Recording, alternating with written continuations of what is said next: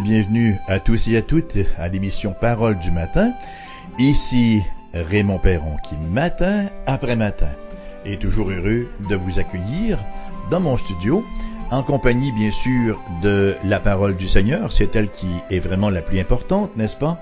Qu'il est bon matin après matin de pouvoir ainsi tremper nos âmes hein, dans cette eau fraîche et pure de la parole, qui est aussi comparée à un pain de vie, n'est-ce pas, de nourrir nos âmes et nos cœurs d'une manne spirituelle, alors que nous voyons une telle famine dans le monde. Il y a toutes sortes de philosophies qui circulent. Il y a plein de gens qui se revendiquent d'être des coachs et bon, il y en a certainement des, des très bons, des très gentils, des très compétents là-dedans. Mais pour restaurer l'âme, rien n'y fera sinon que la parole de notre Dieu. Ce matin, nous terminons le chapitre 15. En fait, nous avons une très courte portion d'écriture devant nous que nous allons méditer. Elle se compose d'un seul verset et c'est le verset 33 qui se lit comme suit. Que le Dieu de paix soit avec vous tous. Amen. Voilà, c'est ce que nous allons étudier ce matin. Que le Dieu de paix soit avec vous tous. Amen. Amen qui veut dire bien sûr qu'il en soit ainsi. Ainsi soit-il, hein, disait-on à l'époque. Nous avons tous vécu l'expérience d'essayer de mettre un terme à une conversation, de mettre fin à une conversation et d'en être incapable parce que on a toujours quelque chose de nouveau, un nouveau sujet à discuter qui fait surface. Alors on entend cela parfois même lorsqu'on écoute la conversation des d'autrui là, et là on dit bon ben très bien, merci d'avoir appelé, hein, bye, oh, en passant, et là on recommence à parler. Alors c'est bien ça. Bon, très bien. Bye. Et là, on recommence encore sur un autre sujet, de sorte qu'il y a huit ou neuf bye qui ne veulent dire à peu près rien avant d'en arriver finalement au bail final on voit quelque chose de ce genre-là se produire alors que nous arrivons à la fin de Romains. L'apôtre Paul, dans chacune de ses lettres, hein, termine non pas en disant bye, mais il termine par une bénédiction. Sauf qu'ici en Romains, il le fait plus d'une fois. Ainsi, à la fin du chapitre 11, nous retrouvons ce que nous appelons une doxologie, qui pourrait très bien servir de bénédiction, hein, au verset 36. C'est de lui, par lui et pour lui que sont toutes choses, à lui la gloire dans tous les siècles. Amen. Et l'épître pourrait se terminer là. Et avant même de s'engager dans la partie application de sa lettre, hein, la partie euh, qui regroupe les chapitres 12 à 16, on dirait que Paul s'apprête encore à terminer son écrit. Il écrit en effet dans Romains chapitre 15, versets 5 à 6, nous lisons ce qui suit, que le Dieu de la persévérance et de la consolation vous donne d'avoir les mêmes sentiments les uns envers les autres selon Jésus-Christ, afin que tous ensemble d'une seule bouche vous glorifiez le Dieu et Père de notre Seigneur Jésus-Christ. Et plus loin au verset 13, que le Dieu de l'espérance vous remplisse de toute joie et de toute paix dans la foi pour que vous abondiez en espérance par la puissance du Saint-Esprit. On a l'impression qu'il va terminer.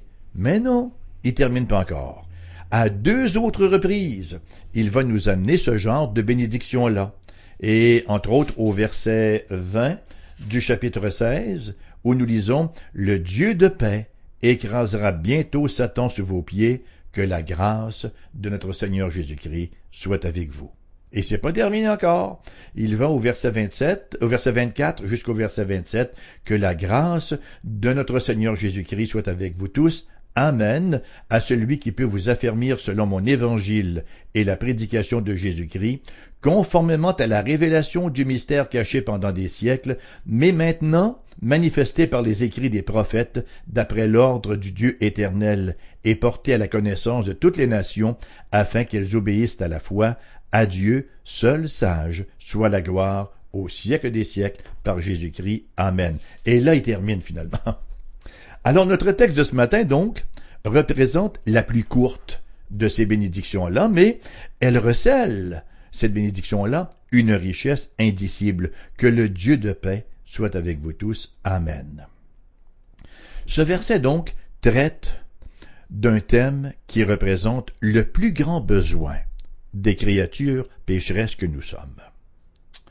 le plus ancien des comptes rendus historiques. Vous savez ce que c'est? C'est un bas-relief sumérien qui, qu'on a retrouvé à Babylone, hein, qui date d'environ 3000 ans avant Jésus-Christ. Et qu'est-ce qu'on y voit?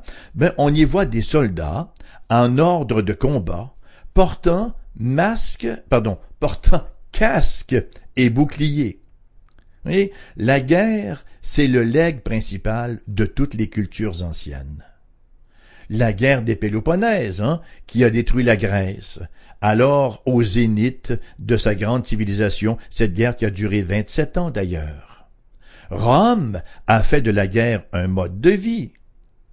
Au Moyen Âge, la guerre a ravagé l'Europe, culminant dans la guerre de trente ans qui a pris fin en 1648. D'ailleurs, ce fut l'un des plus horribles épisodes militaires de l'histoire de, l'Ouest, de l'histoire de l'Occident avant le XXe siècle, alors que sept millions de vies furent sacrifiées. Ça, c'était avant le XXe siècle. Mais saviez-vous que la Première Guerre mondiale, quant à elle, a fauché 20 millions de vies? Et la Seconde Guerre mondiale, 60 millions de vies? En décembre 1967, un article publié dans le News and World Report révélait que depuis la Deuxième Guerre mondiale, hein, 39-45, on a dénombré pas moins de douze guerres. Ça, c'est euh, écrit en 1967, donc seulement une vingtaine d'années après la fin de la Deuxième Guerre mondiale. On a dénombré pas moins de douze guerres en différents endroits dans le monde, 39 assassinats politiques, 48 révoltes personnelles, 74 rébellions pour l'indépendance et 162 révolutions sociales, soit politiques, économiques, raciales ou religieuses. On rapporte par ailleurs que dans la seule année 1992, les humains étaient engagés dans 93 guerres à travers le monde et avaient dépensé plus de 600 milliards pour s'y préparer. Et les choses ne se sont pas améliorées depuis. Les initiatives de paix et les signatures de traités se multiplient, mais l'encre de la signature de ces traités-là n'est pas encore sèche que le bruit des armes s'est déjà fait à nouveau entendre. Vous voyez, nous vivons dans un monde en guerre. Qui plus est, il n'y a pas de paix pour le méchant, nous dit la parole. La cause immédiate, la cause immédiate de cette persistante absence de paix parmi les nations, c'est simplement que les gens eux-mêmes ne sont pas en paix. Il n'y a personne qui est vraiment content, satisfait. Les gens ne sont pas heureux d'être ce qu'ils sont, et ils sont toujours en quête de moyens d'augmenter leur puissance, leur richesse, d'améliorer leur réputation, et tout cela, souvent de fois, aux dépens des autres. C'est d'ailleurs ce que le prophète Ésaïe avait à l'esprit. Dans son livre là, dans sa prophétie chapitre 57, versets 20 et 21. Mais les méchants sont comme la mer agitée qui ne peut se calmer et dont les eaux soulèvent la vase et le limon. Il n'y a point de paix pour les méchants, dit mon Dieu. Jacques, le frère du Seigneur Jésus, se situe dans la même foulée alors qu'il écrit dans son épître, chapitre 4, versets 1 et 2, D'où viennent les luttes et d'où viennent les querelles parmi vous? N'est-ce pas de vos passions qui combattent dans vos membres? Vous convoitez et vous ne possédez pas, vous êtes meurtriers et envieux, et vous ne pouvez pas obtenir, vous avez des querelles et des luttes, et vous ne possédez pas parce que vous ne demandez pas. L'une de mes citations favorites vient de la plume de Blaise Pascal. J'ai, écrit-il, souvent pensé que la seule cause du mécontentement de l'homme est qu'il ne sait pas comment rester tranquille dans sa propre chambre. Voilà, il n'est pas en paix avec lui-même. Il y a cependant une cause pour la turbulence et le mal dans le monde qui va au-delà de l'agitation humaine et c'est simplement que les gens ne sont pas en paix avec Dieu. Et plus sérieux encore, Dieu est en guerre avec eux. Et cela nous ramène au tout premier chapitre de l'Épître aux Romains, où l'apôtre affirme que les humains, dans leur état déchu, font tout en leur pouvoir pour réprimer la connaissance du vrai Dieu et ils refusent de reconnaître les exigences divines pour leur vie. Rappelez-vous ce que nous avons lu au chapitre 1 verset 18 à 20. La colère de Dieu se révèle du ciel contre toute impiété et toute injustice des hommes qui retiennent injustement la vérité captive, car ce qu'on peut connaître de Dieu ou ce qui est connu de Dieu est manifeste pour eux, Dieu le leur ayant fait connaître. En effet, les perfections invisibles de Dieu, sa puissance éternelle et sa divinité se voient comme à l'œil nu depuis la création du monde quand on les considère dans ses ouvrages. Ils sont donc, de conclure l'apôtre, inexcusables, anapologetus en grec. Ils n'ont pas d'apologie, ils n'ont aucune plaidoirie à présenter, aucun plaidoyer à présenter devant Dieu. Pour dire autrement, les humains sont en guerre avec Dieu, de sorte que Dieu est en guerre avec eux. Et cette réalité-là déborde dans leur vie personnelle, de sorte qu'ils ne sont jamais satisfaits, et cela a, bien sûr, des répercussions dans leurs relations interpersonnelles, alors qu'ils deviennent eux-mêmes cause de conflits et non faiseurs de paix. Mais il est important d'ajouter aussi que Dieu est le Dieu de paix, comme le déclare Paul. Il l'est parce qu'il est l'auteur de la paix, hein? Que le Dieu de paix soit avec vous tous. Amen. Et c'est dire qu'il a œuvré à apporter la paix aux humains pécheurs dans le monde. Et notre expérience de cette paix-là est à triple volet. Elle a un triple volet. Premièrement, la paix avec Dieu, qui bien sûr est tout à fait fondamentale. Deuxièmement, la paix avec les autres humains et troisièmement, la paix personnelle en toutes circonstances. Donc d'abord, la paix avec Dieu. Il est fort intéressant de noter dans les bénédictions de Paul la fréquence de son emploi de l'expression le Dieu de paix, ou encore de noter son invocation de la paix de Dieu sur ses lecteurs. La raison pour cela, bien sûr, c'est que le manque de paix représente notre problème de base. Voyez, le message essentiel de l'Évangile est que Dieu a fait la paix avec nous par le sang de la croix du Seigneur Jésus-Christ. C'est d'ailleurs ce que Paul écrira aux gens de Colosse, dans son épître aux Colossiens, chapitre 1, versets 19 et 20, car Dieu, écrit-il, a voulu faire habiter toute plénitude en lui, en Christ, il a voulu par lui tout réconcilier avec lui-même, tant ce qui est sur la terre que ce qui est dans les cieux, en faisant la paix par lui, par le sang de sa croix. Notre péché n'est rien de moins que la cause de l'état de guerre entre Dieu et nous. Mais la bonne nouvelle, c'est que Dieu a réglé le cas du péché par la mort de son Fils, le Seigneur Jésus-Christ. Ainsi, comme nous l'avons lu dans des émissions précédentes, hein, Romains chapitre 6 verset 23, car le salaire du péché, c'est la mort, la séparation d'avec Dieu, mais le don gratuit de Dieu, c'est la vie éternelle en Jésus-Christ, notre Seigneur, vie que nous recevons par la foi cependant. Pas de foi, pas de vie. Le résultat, pour ceux qui ont la foi et qui s'approprient par cette même foi-là le sacrifice du Christ Jésus. Romains chapitre 8 verset 1. Il n'y a donc maintenant aucune condamnation pour ceux qui sont en Jésus-Christ. Lorsqu'il n'y a plus de condamnation, voilà que la paix est rétablie. Permettez-moi ici de faire une pause, une courte pause de réflexion, et de vous poser la question, vous qui m'écoutez ce matin, où êtes-vous? Êtes-vous en Christ Jésus? Ou êtes-vous encore dans vos péchés? Êtes-vous en Christ Jésus? Il n'y a aucune condamnation pour ceux qui sont en Christ Jésus. Hmm? Aucune condamnation pour ceux qui sont en Jésus-Christ. Alors, est-ce que vous êtes en Jésus-Christ ou si vous êtes encore dans vos péchés? Êtes-vous en Jésus-Christ ou si vous êtes en train de macérer dans une religion? Êtes-vous en Jésus-Christ ou si vous êtes encore emprisonné dans votre individualisme? Êtes-vous en Jésus-Christ ou si vous êtes encore en train de croupir dans votre incrédulité? l'absence de condamnation, chers amis, n'est que pour ceux qui sont en Christ Jésus.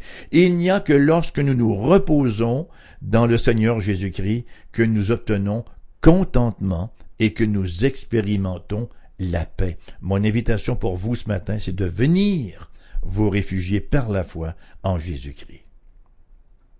Donc la paix avec Dieu. Ensuite, le deuxième aspect, la paix les uns avec les autres. La deuxième sphère dans laquelle nous expérimentons la paix dont Dieu est l'auteur, c'est avec autrui. Bien sûr, conversion hein, veut dire se détourner de. Me convertir, c'est me détourner de moi-même et réaliser que je ne suis pas le centre du monde, que le monde ne tourne pas autour de moi, mais que je tourne avec le monde. Se convertir, se repentir et se convertir, hein, c'est euh, une même action, se détourner de nous-mêmes pour se tourner vers Dieu. Qui plus est, lorsque nous sommes joués à l'Église par la conversion, lorsque nous venons au Christ et qu'il nous joint à son Église, l'Église fait tomber tous les murs, soit les murs économiques, raciaux, éducationnels ou les murs de sexe, c'est-à-dire quel que soit votre sexe, votre race, votre couleur, votre langue, votre statut social, ces murs-là sont tombés. Il n'y a pas de citoyens de deuxième classe dans le royaume de Dieu. Donc, la paix les uns avec les autres. Tous les murs qui nous séparaient ont été anéantis. Et c'est d'ailleurs là un terme très important chez Paul, hein, et il écrit longuement là-dessus dans son épître aux Éphésiens, notamment euh, chapitre 2, versets 14 à 18. Car il, parlant de Jésus-Christ, car il est notre paix, lui qui des deux n'en a fait qu'un, et qui a renversé le mur de séparation, l'inimitié, ayant anéanti par sa chair la loi des ordonnances dans ses prescriptions. Il a voulu créer en lui-même, avec les deux, un seul homme nouveau, en établissant la paix, et les réconcilier avec Dieu l'un et l'autre en un seul corps, par la croix, en détruisant par elle l'inimitié. Il est venu annoncer la paix à vous qui étiez loin, et la paix à ceux qui étaient près, car par lui les uns et les autres nous avons accès auprès du Père dans un même esprit. Les uns et les autres. Les uns qui ne sont pas les autres, les autres qui ne sont pas les uns.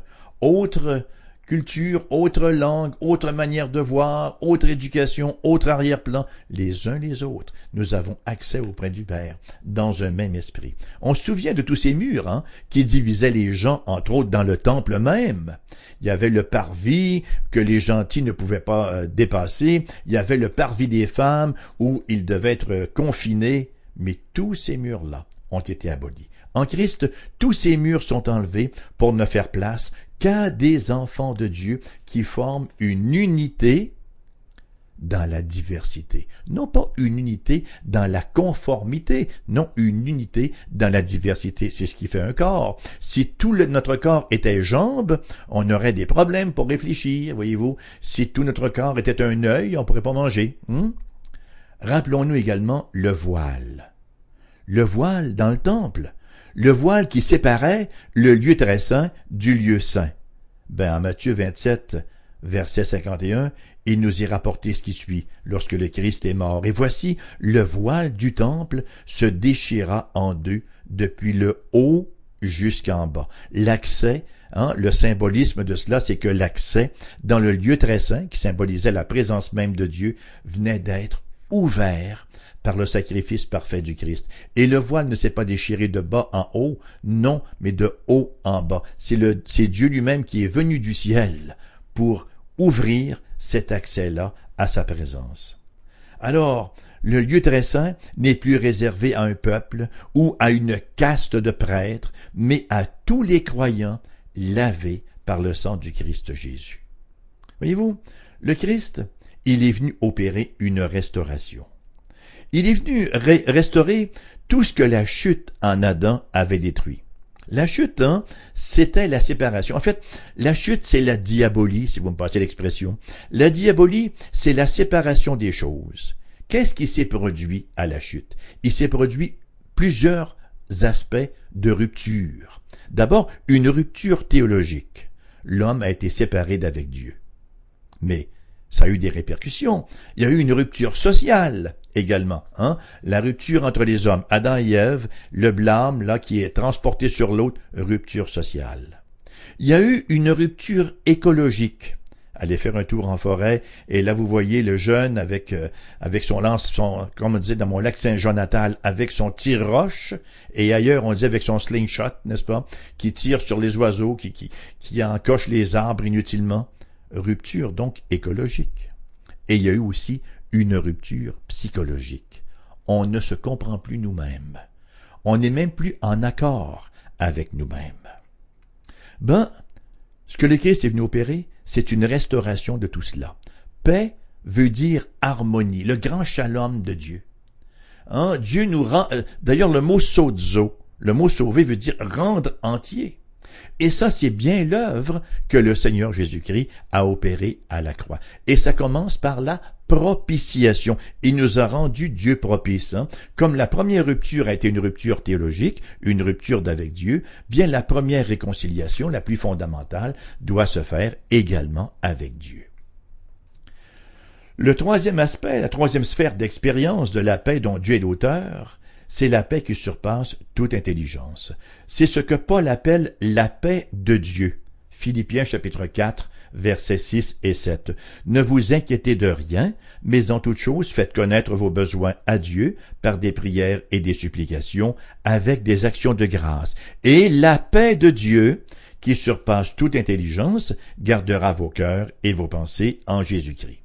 Nous retrouvons ici donc quatre éléments quiétude, hein, ne vous inquiétez de rien, euh, foi, faites connaître vos besoins à Dieu par des prières et des supplications, reconnaissance avec des actions de grâce, et ensuite la paix qui surpasse toute intelligence. À noter que la paix de Dieu se différencie de la paix avec Dieu. La paix avec Dieu, c'est en quelque sorte euh, très objectif. Hein? C'est Dieu qui la réalise, qui l'accomplit pour nous euh, par le biais de l'œuvre du Seigneur Jésus-Christ. C'est le résultat de la vie de justice du Seigneur Jésus et de son expiation. La paix de Dieu il y a un caractère beaucoup plus subjectif. C'est un don pour ceux qui se sont donnés au Christ. Et cette paix de Dieu se manifeste dans les circonstances, même dans les circonstances adverses dans les circonstances les plus diverses de nos vies, tantôt plaisantes, tantôt anxiogènes. Oh oui, parce qu'il y a beaucoup, beaucoup de circonstances qui, a priori, nous apparaissent très anxiogènes. Mais si nous nous reposons en Christ Jésus, elles deviennent beaucoup plus supportables le psaume 46, verset 2, 3. C'est pourquoi nous sommes sans crainte. Écoutez, j'ai des circonstances bouleversantes ici, là. C'est pourquoi nous sommes sans crainte quand la terre est bouleversée et que les montagnes chancellent au cœur des mers, quand les flots de la mer mugissent, écument, se soulèvent jusqu'à faire trembler les montagnes. Oui? Alors tout ce qu'il y a de grand, de gros et de stable est bouleversé. La terre est bouleversée, les montagnes chancellent au cœur des mers, les flots sont rugissants, se soulèvent et écument et font trembler les montagnes. Bien sûr, nous ne sommes pas des êtres désincarnés. Ça va de soi qu'il y a un impact sur nos émotions. À ne pas dire que nous n'expérimentons pas en surface une certaine tristesse, voire une certaine crainte, mais nous avons au très fond de nous-mêmes cette paix que le Dieu souverain auquel nous appartenons, qui nous a rachetés à un si grand prix, à nos vies entre ses mains. Et ça, chers amis, c'est une paix que nous puisons dans la prière. Nous la puisons dans la prière, mais elle jaillit de la communion avec Dieu. Plus nous approfondissons notre connaissance de Dieu, plus nous jouirons de cette paix-là. Imaginez par exemple un groupe qui s'engage avec un guide dans une excursion en pleine forêt tropicale. Lorsque les dangers se multiplient, hein, lorsque les choses se corsent, et même qu'il en va de leur propre vie, ceux qui ne connaissent pas beaucoup le guide auront tendance à s'effondrer de crainte, à céder à la panique. Par contre, ceux qui voyagent depuis un bon bout de temps avec ce guide-là ceux qui le connaissent, ceux qui sont conscients de sa force, de ses habiletés, de ses connaissances, hein, de son expérience, ceux qui l'ont déjà vu à l'œuvre, bien sûr, vont rassurer leur cœur. Une belle image, un enfant qui fait confiance à son papa.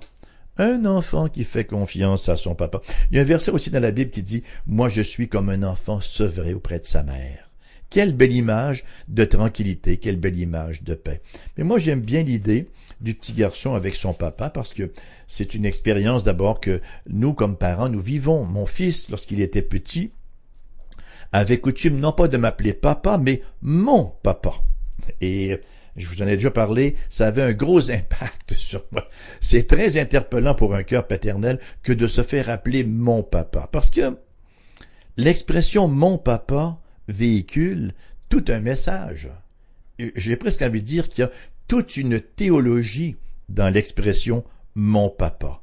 Quand mon fils montait les escaliers, nous demeurions à l'époque sur la rue de la Polyvalente, n'est-ce pas, à Notre-Dame-des-Laurentides, et il arrivait à, à, toute allure en haut de l'escalier. Mon papa, mon papa, mon papa. Ça, ça veut dire tu es mon papa. Je peux te demander tout ce que je veux. Tu es mon papa, je peux te faire entièrement confiance. Tu vas m'assurer protection. Tu es mon papa, tu m'aimes et tu veux ce qu'il y a de mieux pour moi. Tu es mon papa. Tu vas me guider, tu vas m'instruire, tu vas m'enseigner. Tu es mon papa, tu es celui auprès de qui je retrouve la paix et la joie pleine et parfaite. La paix de Dieu qui surpasse toute connaissance et qui garde nos cœurs et nos pensées en Christ Jésus. Chers amis, que le Dieu de paix soit avec vous tous. Amen. L'émission vous reviendra en rediffusion à 14 heures cet après-midi. S'il vous plaît, entre-temps de nous contacter, vous savez comment faire maintenant, hein? mais on va vous le rappeler quand même. si vous voulez nous écrire, donc, c'est l'adresse suivante, AERBQ, casier postal 40088, Québec, QC bien sûr, G1H 4, pardon, G1H2S5. Numéro de téléphone pour les gens de la région de Québec, 88 688 0506 ailleurs en province, numéro sans frais, le 1-877-659-0251. Pour mon adresse courriel, je vous invite à visiter notre site internet foifm.com et laissez-vous diriger là par les liens qui vous sont offerts. Merci encore d'avoir été là, que vous êtes fidèles au rendez-vous et je peux d'ores et déjà me réjouir en comptant que vous serez là aussi pour notre prochaine rencontre. Bonne journée et à bientôt.